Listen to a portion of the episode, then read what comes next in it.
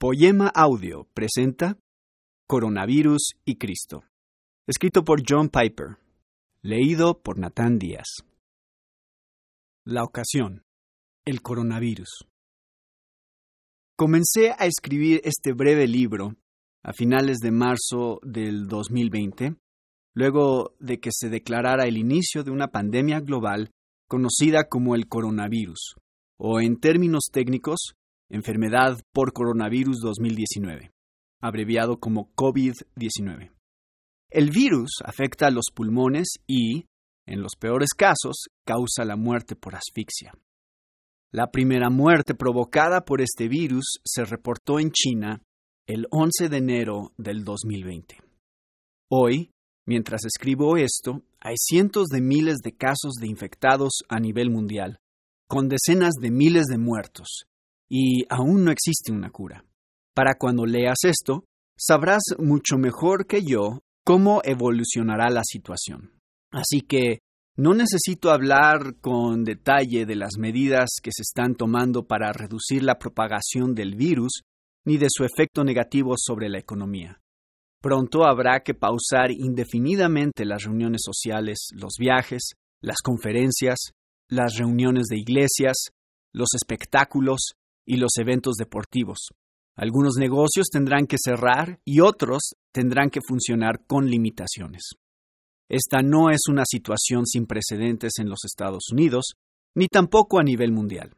En la epidemia global de influenza de 1918, según los estimados de los Centros para el Control de Enfermedades, murieron 50 millones de personas en todo el mundo y más de 500.000 de esas muertes fueron en los Estados Unidos. Podías empezar a tener síntomas en la mañana y morir al anochecer. Los cuerpos eran recogidos en los frentes de las casas para llevarlos a tumbas cavadas por excavadoras. Se le disparaba al que no usara mascarilla. Las escuelas se cerraron. Los pastores hablaban del Armagedón. Por supuesto, los precedentes no demuestran nada. El pasado nos sirve de advertencia, pero no define nuestro futuro. Sin embargo, este es un tiempo en el que se puede percibir la fragilidad de este mundo. Cimientos que parecían sólidos ahora están siendo sacudidos y tiemblan. Y la pregunta que deberíamos hacernos es, ¿tenemos una roca bajo nuestros pies? ¿Una roca que nunca se moverá? Parte 1. El Dios que reina sobre el coronavirus. Capítulo 1. Ven a la roca. Decidí escribir este libro porque no vale la pena poner tu esperanza en algo tan frágil como la probabilidad. Se habla de diferentes factores de riesgo dependiendo de si eres joven o anciano, de si tienes problemas de salud o no tienes historial de enfermedades de si vives en una zona rural o urbana, de si estás confinado solo o en casa con amigos. Pensar en estas probabilidades da muy poca esperanza. No es un lugar firme sobre el cual poner los pies. Sin embargo, hay una mejor opción. Hay un mejor cimiento para nuestros pies. Una roca segura en lugar de la arena de las probabilidades cuando llegó el cáncer. Recuerdo que el 21 de diciembre del 2005 me dijeron que tenía cáncer de próstata. Durante las semanas siguientes, todo lo que escuchaba giraba alrededor de las probabilidades. Las probabilidades si esperábamos un tiempo. Las probabilidades si usaba ciertos medicamentos. Las probabilidades si optaba por procedimientos homeopáticos las probabilidades si me hacían una cirugía radical. Mi esposa Noel y yo analizamos seriamente esos números, pero al final del día nos sonreíamos el uno al otro y pensábamos, nuestra esperanza no está en las probabilidades, nuestra esperanza está en Dios. Con esto no queríamos decir, es 100% seguro que Dios me va a sanar. Los médicos solo pueden hablar de probabilidades. La esperanza que ofrece la roca de la que hablamos es mejor que eso. Sí, mejor que una sanación. Incluso antes de recibir la llamada telefónica del médico en la que me informó que tenía cáncer, Dios ya me había recordado de una manera extraordinaria la roca que tengo bajo mis pies.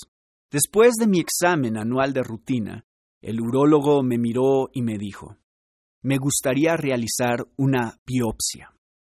Pensé, ¿en serio? ¿Cuándo? Ahora mismo, si tienes tiempo. Sí, por supuesto. Él fue a buscar el aparato y, mientras me cambiaba y me ponía la típica bata azul, tuve tiempo para reflexionar en lo que estaba pasando. Entonces, él cree que podría tener cáncer. Al ver cómo mi futuro en este mundo comenzaba a cambiar ante mis ojos, Dios trajo a mi mente algo que había leído recientemente en la Biblia. Dios habló. Ahora, aclaro que no fue que escuché una voz. Al menos yo nunca he escuchado ninguna voz.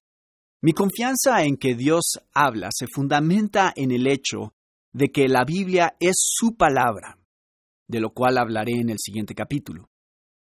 Él habló una vez y para siempre, y sigue hablando por medio de esa palabra.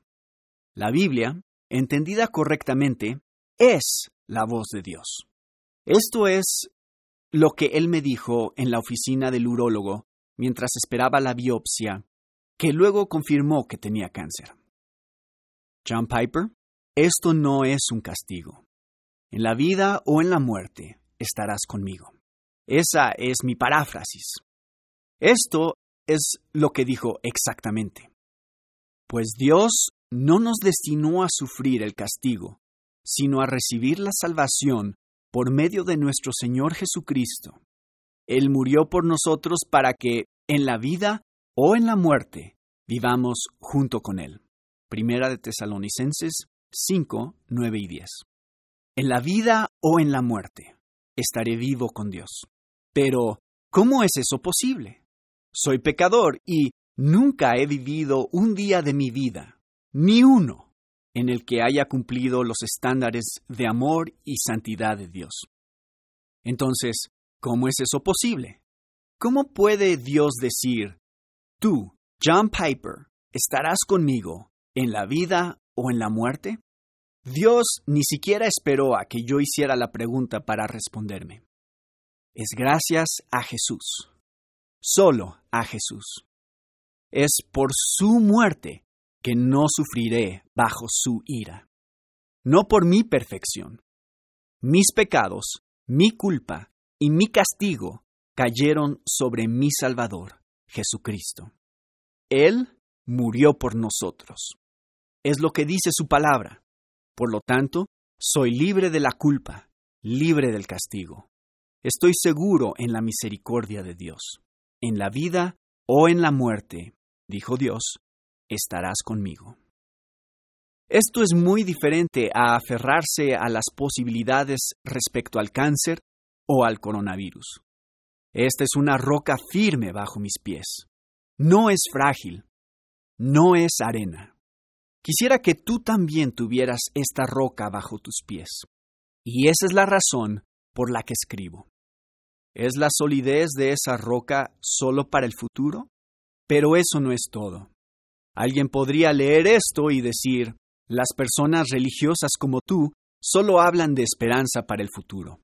Si están a salvo después de la muerte, ya están tranquilos. Pero esta voz de Dios de la que hablan ofrece muy poco para el presente. Dios dio inicio a todo en la creación, supongo, y crea finales felices para siempre. Pero, ¿qué hacemos mientras tanto? ¿Dónde está Él ahora, justo en este momento, durante esta crisis del coronavirus? Bueno, supongo que sí le doy una gran importancia al gozo en la presencia de Dios después de la muerte y por toda la eternidad, comparado al sufrimiento interminable del que fui librado. Eso me parece razonable. Pero la roca bajo mis pies, la que quisiera que también tuvieras, en realidad está bajo mis pies ahora mismo, en este momento. Tú y yo vivimos cada día bajo amenaza. En mi caso, si no fuera el coronavirus, sería el cáncer que puede regresar en cualquier momento. O el tromboembolismo pulmonar del 2014 que podría llegar hasta mi cerebro y quitarme toda facultad para escribir. O cientos de otras calamidades inesperadas que podrían caer sobre mí y sobre ti en cualquier momento. La roca de la que hablo sostiene mis pies ahora mismo. Podría decir que la roca sostiene mis pies ahora mismo simplemente porque la esperanza que va más allá de la tumba es una esperanza presente. El objeto de la esperanza es futuro. La esperanza se experimenta en el presente. Y esa experiencia presente es poderosa. La esperanza es poder, poder en el presente. La esperanza evita que las personas se suiciden ahora. Ayuda a las personas a salir de la cama e ir a trabajar ahora. Le da significado a la vida cotidiana ahora, aún estando en cuarentena. Libera del egoísmo, del temor y de la codicia ahora. Nos capacita para amar, para arriesgarnos y para sacrificarnos ahora.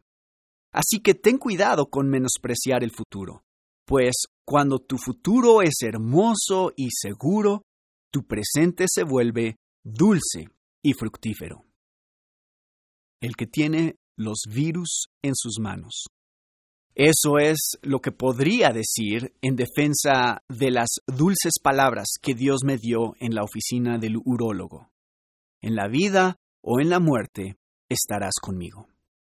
Esta esperanza, a través de la muerte y resurrección de Jesús, hace que quiera entregar mi vida por el bien de otros ahora mismo, especialmente por su bien eterno. Me llena de una pasión por no desperdiciar mi vida. Quita toda indecisión. Me llena de un anhelo profundo por dar a conocer la grandeza de Jesucristo me lleva a querer y gastar y desgastarme. Segunda de Corintios 12:15, por conducir a todos los que pueda al gozo eterno. Pero, aunque esto es lo que yo podría decir, no es lo único que se debe mencionar cuando alguien se opone, diciendo que el Dios de Piper se especializa en el futuro y no en el presente. De hecho, es probable que lo que voy a afirmar haga que algunos se opongan diciendo, un momento, decir que Dios se involucra tanto en el presente es una exageración. Has pasado de un Dios que solamente soluciona el futuro a un Dios que tiene los virus en sus manos. No estoy bien, sino que me siento bien. Pongámoslo de esta manera. Antes de ser diagnosticado con cáncer, las personas solían preguntarme, ¿Cómo está tu salud? Y yo respondía, bien. Pero ya no respondo eso. Ahora digo, me siento bien. Hay una diferencia entre las dos. El día antes de hacerme el chequeo anual de próstata, me sentía bien. El día después, me dijeron que tenía cáncer. En otras palabras, no estaba bien. Así que, incluso ahora que escribo estas palabras, no sé si estoy bien. Me siento bien y sé que siempre estaré mucho mejor de lo que merezco, pero podría tener cáncer en estos momentos, o un coágulo de sangre, o el coronavirus. ¿Cuál es el punto? El punto es que la razón principal por la que no deberíamos decir estoy bien es que Dios es el único que sabe y determina si estamos bien ahora mismo. Decir estoy bien cuando no sabes si estás bien ni puedes controlarlo es como decir mañana iré a Chicago y haré un negocio allá, cuando ni sabes si estarás vivo mañana, y mucho menos si estarás haciendo negocios en Chicago. Esto es lo que dice la Biblia sobre una afirmación como esa. Ahora escuchen esto. Ustedes que dicen, hoy o mañana iremos a tal o cual ciudad, Pasaremos ahí un año, haremos negocios y ganaremos dinero. Y eso que ni siquiera saben qué sucederá mañana. ¿Qué es su vida? Ustedes son como la niebla, que aparece por un momento y luego se desvanece. Más bien, debieran decir, si el Señor quiere, viviremos y haremos esto o aquello. Santiago 4, 13 al 15. Y así desaparece la idea del Dios que solo se involucra en el futuro. Este es el efecto que tiene la luz radiante de la verdad bíblica sobre la neblina efímera de nuestras opiniones. Si Él lo decide, haremos esto o aquello. La roca sobre la que pongo mis pies y sobre la que quiero que tú también estés, es la roca del obrar de Dios en el mundo ahora mismo y por siempre. Si el Señor quiere, dice la Biblia, viviremos. No podría estar más involucrado ahora mismo. No solo dice, en la vida o en la muerte estarás con Dios, sino también, Dios decidirá si vives o mueres ahora mismo. Y no solo si vives o mueres, Él se involucra todavía más. Si el Señor quiere, haremos esto o aquello. Nada queda fuera de esto o aquello. Él está totalmente involucrado, totalmente. Esta salud o aquella enfermedad, este colapso económico o aquella recuperación, este aliento o la falta del mismo. Eso significa que mientras esperaba que llegara el doctor con el aparato para hacer la biopsia, Dios podría haberme dicho, y lo hizo más adelante, no temas. En la vida o en la muerte estarás conmigo. Mientras tanto, mientras vivas, no te va a pasar nada. Nada que yo no designe. Si yo lo decido, vivirás. Y si yo lo decido, morirás. Y hasta que yo determine que mueras, decidiré si haces esto o aquello ponte a trabajar. Esta es mi roca para hoy, mañana y por la eternidad. Ven a la roca. Este libro es una invitación para que vengas conmigo y descanses en la roca sólida, que es Jesucristo. Espero que la lectura de este libro te ayude a entender lo que esto significa. Mi objetivo es mostrarte la razón por la que Dios en Cristo es la roca en este momento de la historia, en esta pandemia del coronavirus, y lo que significa estar firme sobre su poderoso amor. Capítulo 2. Un fundamento sólido. Lo que yo piense sobre el coronavirus o sobre cualquier otro tema realmente no tiene mucha importancia. Sin embargo, lo que Dios piensa tiene una importancia eterna. Él no oculta lo que piensa. Y prácticamente toda la Biblia es relevante en medio de esta crisis. Sólido y dulce. Mi voz es como la hierba. La voz de Dios es como el granito. La hierba se seca y la flor se cae, pero la palabra del Señor permanece para siempre. Primera de Pedro 1, 24 al 25. Jesús dijo que la palabra de Dios en la Escritura no puede ser quebrantada. Juan 10:35. Las palabras de Dios son verdaderas. Todas ellas son justas. Salmo 19:9. Por lo tanto, su palabra, la Biblia, es un fundamento firme para la vida. Desde hace mucho, conozco tus estatutos, los cuales estableciste para siempre. Salmo 119, 152.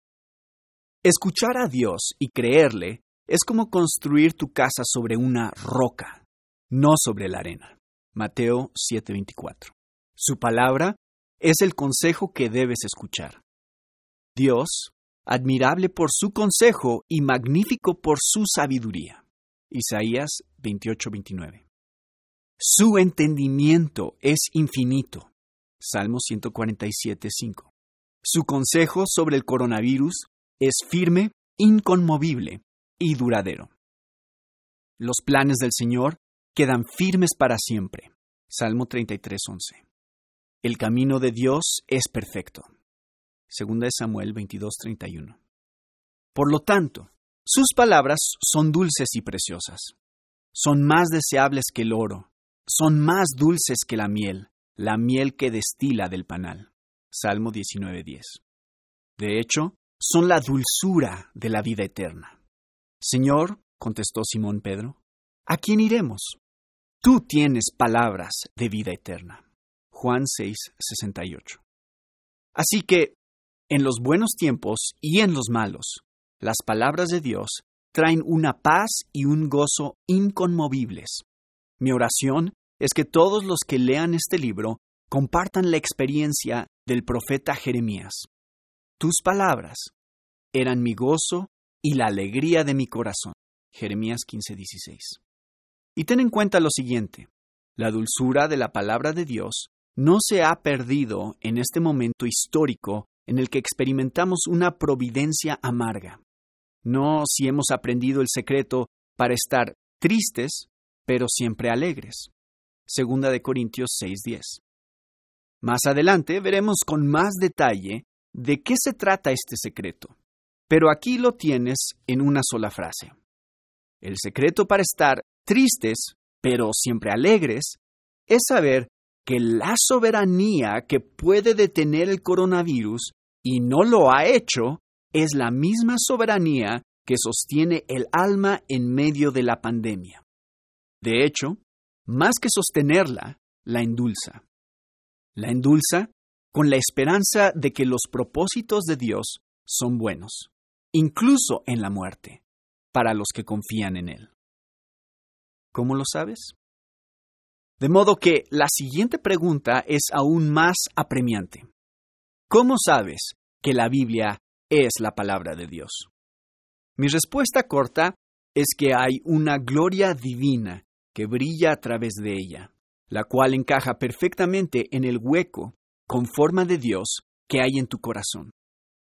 Como una mano en un guante, un pez en el agua, las alas en el aire, la última pieza de un rompecabezas. En este punto, puedo imaginarme a alguien diciendo, eso suena un poco místico y subjetivo. ¿Por qué respondes así? Porque hace 50 años cuando estaba luchando por encontrar el fundamento sobre el que debía construir mi vida, me di cuenta de que los argumentos académicos e históricos de la Biblia no iban a funcionar para la mayoría de personas. ¿Por qué? Porque aunque son verdaderos y útiles hasta cierto punto, no los puede entender un niño de ocho años, ni un aldeano analfabeto de una selva remota del sur del Pacífico, ni una persona común de Occidente que tenga poca educación formal. Y, sin embargo, para mí es evidente que Dios quiso que ese tipo de personas escucharan su palabra y creyeran, pero no como si dieran un salto al vacío. La fe bíblica no es un salto al vacío. La perspectiva bíblica de la fe no es un salto al vacío. Es segura, y tiene un cimiento firme. Se llama fe no porque le falte un fundamento, se llama fe porque requiere confianza. Jesús no llamó ciegos a los creyentes, pero sí llamó ciegos a los incrédulos. Mateo 15:14. Aunque miran, no ven. Mateo 13:13. La fe salvadora en la palabra de Dios se basa en ver, ver de verdad. ¿Y ver qué? La Biblia responde diciendo que Satanás hace todo lo que puede para cegar la mente de estos incrédulos para que no vean la luz del glorioso Evangelio de Cristo, el cual es la imagen de Dios. Segunda de Corintios 4:4. En otras palabras, hay una luz espiritual que brilla a través del Evangelio, la historia bíblica de la salvación. ¿Qué tipo de luz? es la luz del glorioso Evangelio de Cristo, el cual es la imagen de Dios. Esto no es algo mágico, no es místico en el sentido de ser algo que da la impresión de estar ahí y realmente no lo está. Jesucristo Es una persona divina y humana, con una gloria moral, espiritual y sobrenatural por su belleza, su valor y su grandeza, que brilla por medio de la palabra de Dios. Esto valida la veracidad de la escritura, el hueco con forma de Dios que hay en tu alma. Hay una gloria divina que brilla a través de las escrituras y que encaja perfectamente en el hueco con forma de Dios que hay en tu corazón. Esto confirma la veracidad y el valor de la Biblia.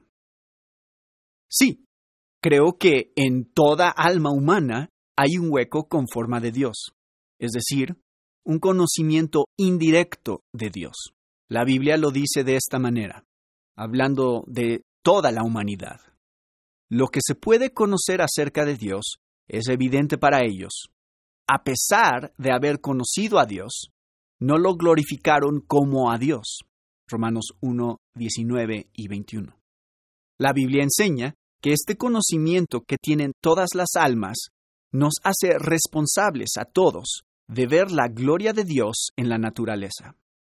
De la misma forma, también somos responsables de ver la gloria de Dios en Jesús a través de su palabra.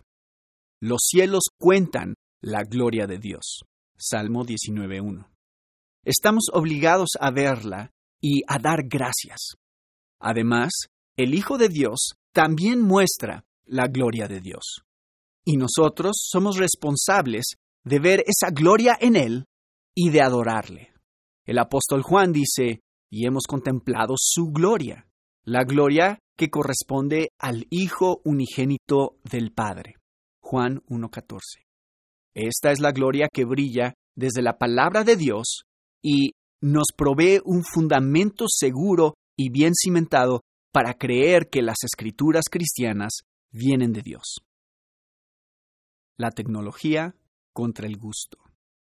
La forma en la que llegamos a conocer la gloria de Dios en las escrituras es similar a la forma en que sabemos que la miel es miel. La ciencia y la tecnología podrían decir que un frasco contiene miel después de hacer experimentos químicos, así como los académicos bíblicos pueden explicar de manera convincente que la Biblia es históricamente confiable. Pero la mayoría de personas no son científicas ni académicas. Sabemos que la miel es miel porque la probamos. De forma similar, la gloria de Dios tiene una dulzura divina en el mensaje de la Biblia. Toca una parte de nosotros que sabemos que fue puesta por Dios. Cuán dulces son a mi paladar tus palabras. Son más dulces que la miel a mi boca. Salmo 119, 103. Prueben y vean que el Señor es bueno. Salmo 34, 8. Se trata de realmente ver y probar. No es algo ficticio. Uno realmente ve y prueba lo que está ahí. El sí a la roca de nuestro consuelo. Así que cuando Jesús dice que la escritura no puede ser quebrantada, Juan 10:35, cuando el apóstol Pablo dice que toda la escritura es inspirada por Dios, segunda de Timoteo 3:16, y cuando el apóstol Pedro dice que los autores de la escritura fueron impulsados por el Espíritu Santo, segunda de Pedro 1:21, nuestro corazón dice, sí, hemos probado y hemos visto. Lo sabemos. Y ese conocimiento está bien cimentado. No estamos saltando al vacío. Toda nuestra alma clama junto con la Biblia. La suma de tus palabras es la verdad. Salmo 119, 160. Tu palabra, Señor, es eterna y está firme en los cielos. Salmo 119, 89. Toda palabra de Dios es digna de crédito. Proverbios 35. Cuando esto sucede, toda la verdad de Dios nos inunda, incluso al enfrentar el coronavirus. Nos ofrece un consuelo incomparable. Cuando en mí la angustia iba en aumento, tu consuelo llenaba mi alma de alegría. Salmo 94, 19. El Señor está cerca de los quebrantados de corazón y salva a los de espíritu abatido. Muchas son las angustias del justo,